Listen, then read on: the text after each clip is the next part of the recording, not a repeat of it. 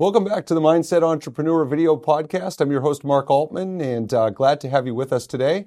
I'm here with my special guest, Scott Laughlin, managing partner of MetroWorks. Scott, thanks for joining us. Thank you for having me. Scott, first of all, I want to start out by congratulating you. I know you're about to make a big leap yes. in your business, and uh, MetroWorks is a co working space, but it's much more than a co working space. And so I want to talk about uh, the transition you're about to make because it's a dream, right? Be able to make this leap. Yes, yes, it is. It's um, we're going from one small space in Natick Center to a much larger space up at the Sherwood Plaza on Route Nine. Um, and we're going to a space that will be 12 times as large as the space that we currently operate. Wow. Um, so it is, it is quite a quantum leap. Um, we have a, a, second floor office down in, in Natick with uh, 24 members. Um, usually have anywhere from six to 10 people in the office every day. Um, and this space will be 17,000 square feet. And we expect to have 200 plus members um, with a daily attendance of somewhere between 60 and 75 people. And how long have you been in business so far? Three years. Three years. That's that's an incredible growth in only three years. What do you attribute uh, that success to? Uh, having the right conversation at the right time. Okay. Um, the building owner um, was curious if we'd be interested, and uh, so we're we're working hand in hand with the building owner um, to launch the space. Okay, so, so, I can already tell you're a very humble guy. So you say it's the t- conversation with the building owner, but you also have had to have had success to be able to even have that conversation. True. Right? So what, mm-hmm. what is attributed, what do you attribute to the success to even be able to have it? Well, as I mentioned earlier, the, the quality of the people that we have that are our members um, create a dynamic sense of community. Mm. Um, and what makes co-working different than like a, an HQ or a Regus office systems is that um, we're really more about the people than we are the office. Um, and the sense of community that you have inside the office. People know, you know, um, each other's children's names, what they're doing, what sports they play, well, it feels like, Scott, by the way you've described it, you're accomplishing a lot of the benefits that one central company would have mm-hmm. broken up into all kinds of different companies. Is but, that fair to say? Yes, and no one's competing for a promotion because right, for the right. most part, each each person is an independent professional, either working for themselves as a solopreneur or uh, they're working for a larger corporation as a remote employee. I think a lot of people don't really understand co-working space. So uh, what I guess I want to ask you is, as a trusted expert who's been doing this, if you're watching this mm-hmm. and you're sitting there going, hmm, is a co-working space right for me? What would be some of your criteria if you're debating on whether or not that you should be asking yourself? So the first thing would be, I think, to define what co-working is, and that's shift, uh, shared professional office space.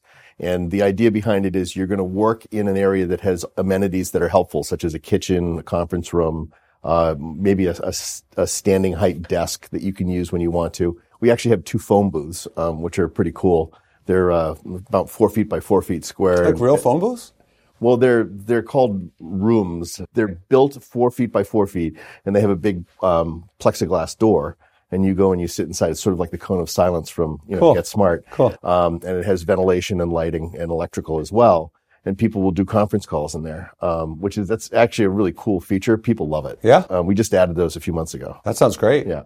Um, now, in terms of whether or not co-working is right for somebody, the thing that's really um, good for us, or actually good for the people that are our members, is you can choose a different level of membership. You could be a community member where you only come in maybe once a month, or um, when you can buy additional days if you want to, or you can be a full-time member where you're there Monday through Friday uh, and you basically pay for what you need. And our membership is sort of like a gym. You pay and then you get to use the facilities for whatever level of membership you purchased. And there's no term contract, um, so that there's no you know, you know obligation to you know for like a, a, lease. So you know, do you find a lot of the members that have uh, become clients? Do you find that part of the issue is for a lot of small business owners, solopreneurs work at home it's either unprofessional or they're not as productive or whatever. Are you finding there's a lot of that going around? Oh, absolutely. Yeah. If if if we were to divine the, uh, the demographic, it's ages 30 to 50, okay. generally with school age children. A lot of it has to do with being um,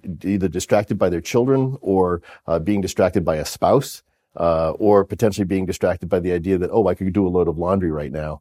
Um, and getting out of the house and having that ritual of going to the office um, helps people be more productive.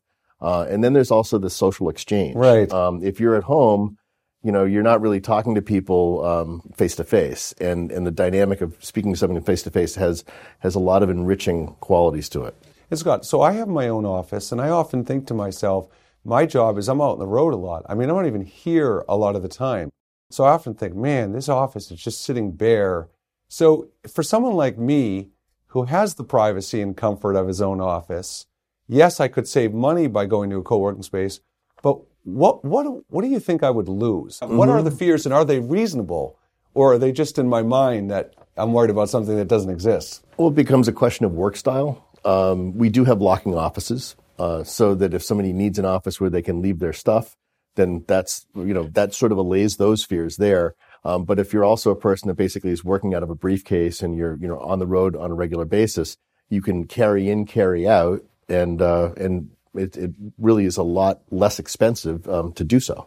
So, Scott, how are you able to foster the culture? You mentioned a few minutes ago about how everybody knows their kids' names and the sports they play and things mm-hmm. like that. How are you able to foster that culture? Because that, that, that, that kind of thing just doesn't happen magically. I mean, there has to be a culture and an environment to create that. So, how do you do that? Well, it's not something that we do. It's something that all the members do naturally. I mean, there there are some people that are you know more socially outgoing um, than others, um, but you don't want to force that on people, just like you wouldn't force that on somebody in a party. But introductions are important. Um, and then also, I think showing an interest in other people's, you know, activities um, is just, you know, part of good manners. So you're just when you when someone wants to come be a client of yours, you're basically saying you're just picking the right people that are kind of creating that culture. I haven't had anybody walk in the door with horns on them um, yet. Okay. So, Scott, I know you and I have talked about the roller coaster of emotions of being an entrepreneur, and uh, it's just there's so many ups and downs. And um, you know, when you're going to uh, exponentially larger space like you are now, uh, talk about the mix of emotions and how you're kind of uh, managing them. Interesting question. Uh, there's a lot of what ifs and and there's a lot of how tos. Um, a good friend of mine had told me um, a long time ago, and always sticks with me. It's not what you don't know; it's what you don't know you don't know. And uh, I'm starting to to discover some of those nuggets here and there. So that creates a little bit of, um, I guess, anxious discovery. Um, but uh, uh, I also would think of it as, as, as you're preparing a project like this. It's like carrying a, a load of socks, laundry, um, and one sock falls, and you go to pick it up, and as you get it, the other sock falls down. Um, so there's a lot to be juggled, um, but it all comes together. So is is it the kind of thing though? I, I know my own business and my own career. When I'm facing one of those downturns, and we all have them, you know, and and I'm I'm maybe losing my confidence a little bit, or I'm losing my ability to execute things I was able to execute in the past. When you feel that way, what do you do to kind of pull yourself out of it and avoid like prolonged slumps, let's say? I think just persist you know, and, and also uh, take inventory of what's going on. Uh, if you're faced with challenges that basically kind of put you in the freeze mode, so to speak, if you take a look at what what needs to be done and prioritize that, um, and then and then just put it together as a task list, you, and persist, and you just you get right through it. I want to ask you a tough question, Scott. Let's say, God forbid, this doesn't work out. Mm-hmm. You you take this big leap of faith. You're moving into this huge space what will that say? What will if if if because I think part of being an entrepreneur, one of I I say Scott, the most important characteristic of an entrepreneur is resiliency. Mm-hmm. Okay, absolutely. So if you find out, is that an indictment on your knowledge, decision making skills? Will you personally think of it that way, or is it no? There's not necessarily. There could be a number of factors that contribute to that. Well, you can never succeed if you don't try. So you have to try. I just don't think that this is going to fail. Um, and I think that that's that, I guess that base sort of gut confidence that you have to have that this is something that people need.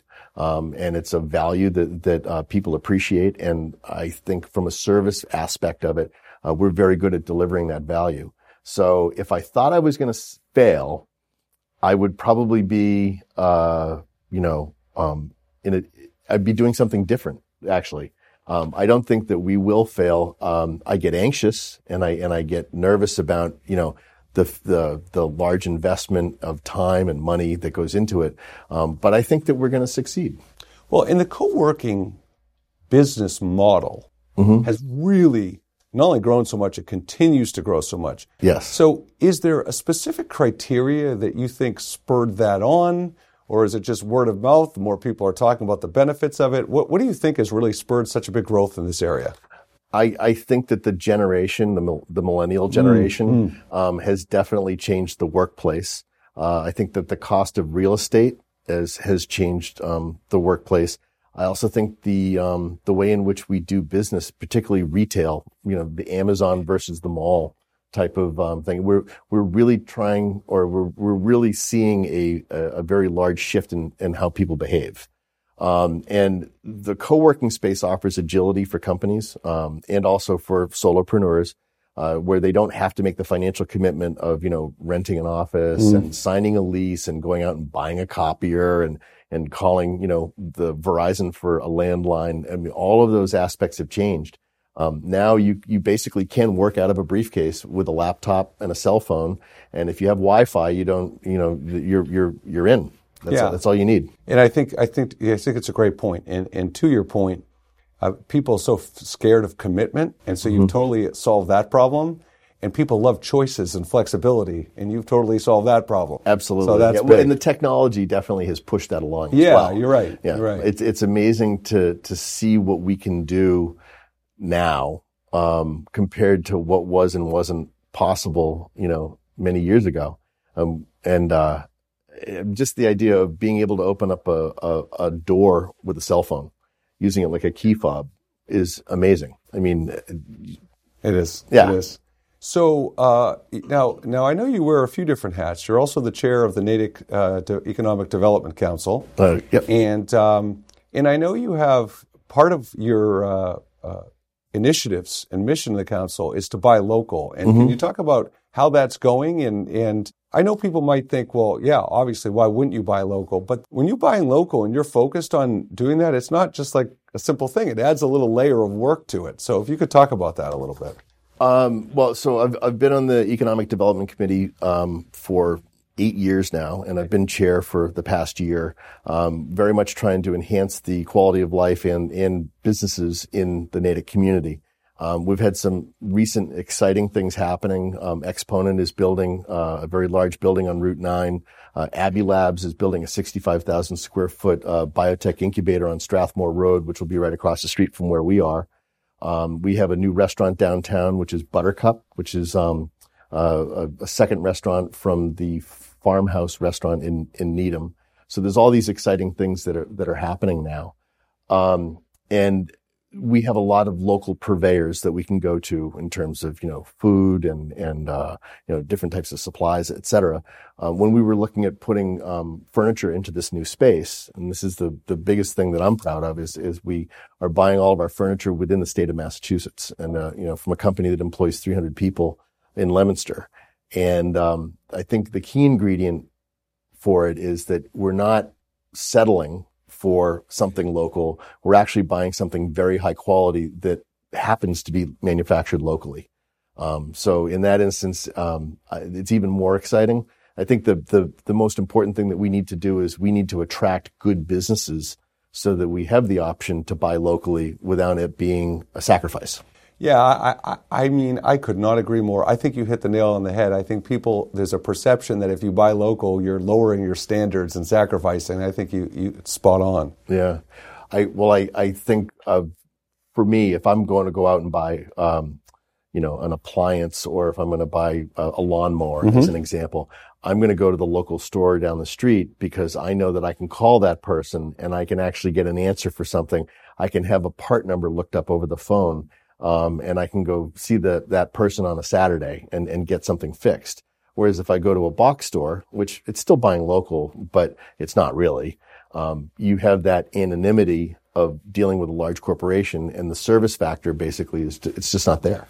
Well, and I think uh, I feel very strongly about what you just said because I feel like whenever you're going to pay more for something, and you are going to typically pay more at a local hardware store than you might a big box store. Mm-hmm. However, maybe, maybe, but if that's the case, the question is however much more you might pay, what is the value? And your point is the value is the service. Absolutely. And so as long as you feel that that service exists, you might be willing to do it. Absolutely. Yeah. So, Scott, I just want to finish up. I want to talk a little bit about. Um, I don't know if you can teach entrepreneurship. I mean, entrepreneurship has several characteristics. There are qualities and characteristics about an entrepreneur. I mean, there's certain aspects of entrepreneurship I think you can teach, but it's almost like that inborn gene, Spirit? spirit. Yes. So, you know, you you started being an entrepreneur when you were 18. So, I would just love before we wrap up today, just talk about you know why you became so passionate about entrepreneur, how you had the courage at such a young age to start.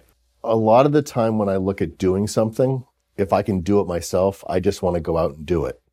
And and I'm also a little uh, you know um, particular about how things get done. So if I do things well, people appreciate that type of work, and sometimes they want me to do that work for them. Um, and having control over your schedule and uh, and having the independence to do what you want to do. Um, I think there's a little bit of pride in hanging your own shingle, so to speak. Um, and so that's what I think motivates me um, in in that respect. Um, I just have always liked, I, I, almost in a tactile way, putting my hands on it and doing it, you know, and, and getting things done um, and trying different things as well. That's awesome. Scott Laughlin, so glad to have you on the show. And, and just for our audience out there, uh, MetroWorks, growing, expanding, co-working, so many benefits. I have so many colleagues have told me that the, the multiple benefits, it's something I'm eventually going to be considering when my lease ends here. And I really appreciate you taking the time to come on the show today. Thank you. Thank you for having me. All right. And thank you to Davideo Company for a great job producing the show. And uh, thank you for joining us for another edition of the Mindset Entrepreneur Video Podcast. We'll look forward to seeing you next time.